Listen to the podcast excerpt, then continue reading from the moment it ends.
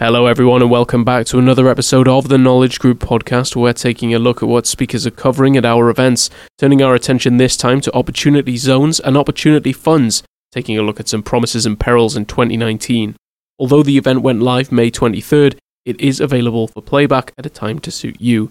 More information about how to get that recording, as well as information about our full panel and the agenda they covered, will be found in the description box down below.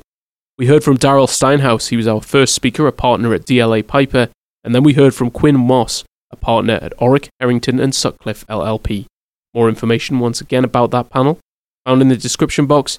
The code podcast25 will also be there, getting you 25% off that first webcast registration when used at checkout. Let's hear from our panel now. My name is Daryl Steinhaus. I'm a partner with DLA Piper. On our webinar, we're going to start with a discussion about how do the opportunity zone provisions work for investors?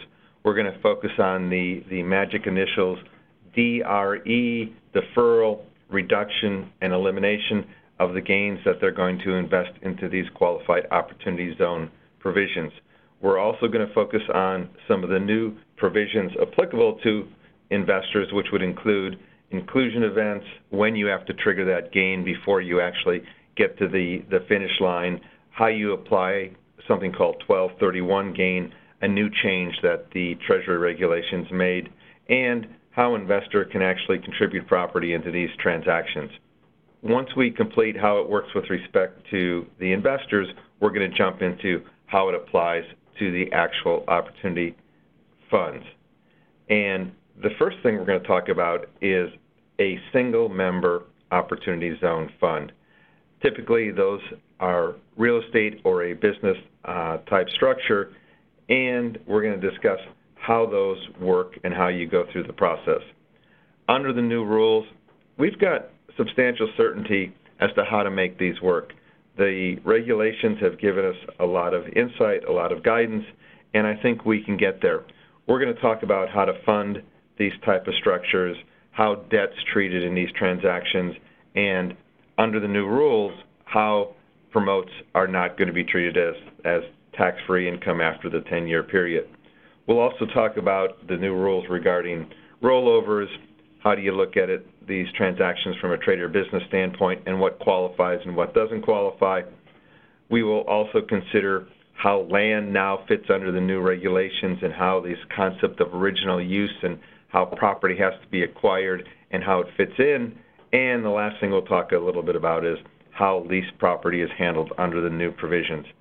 Effectively, when we're done, we will have gone through the entire process of beginning to end how do you form a single asset fund and make it work for both the company and an investor.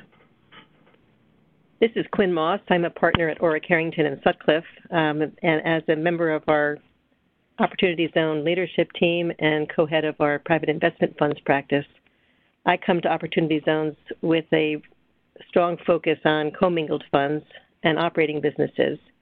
Um, so taking it a step beyond a single asset real estate fund to see if it has more general application.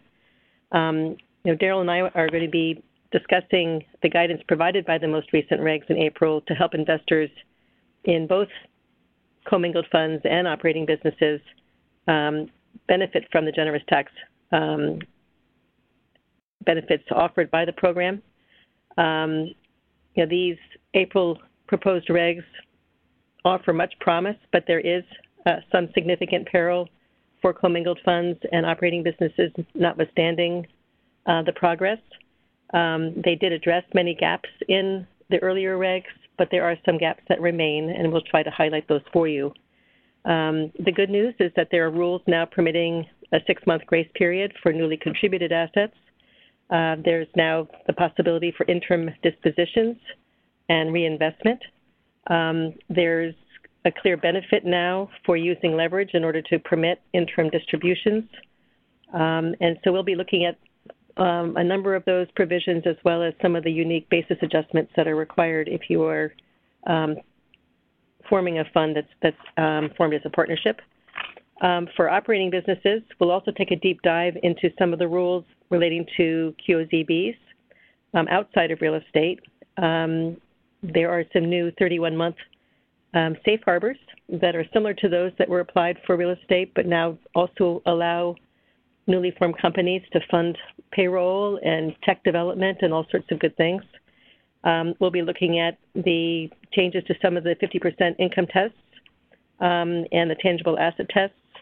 Um, but most of all, I think what we're going to do is have a number of hypotheticals that we can explore how these rules work in a real life context and, and try to show what works and what doesn't work um, as you proceed with trying to form these qualified opportunity funds to serve a variety of business models. We do hope you'll join us. Thanks everyone for listening to this episode of the Knowledge Group podcast. Don't forget more information about our panel, the full agenda they covered, and how to get a copy of that recording will be found in the description box down below. You'll also find the code podcast25 and when used at checkout that code gets you 25% off that first webcast purchase. We hope you enjoyed this episode of the podcast and until next time, take care. Bye for now.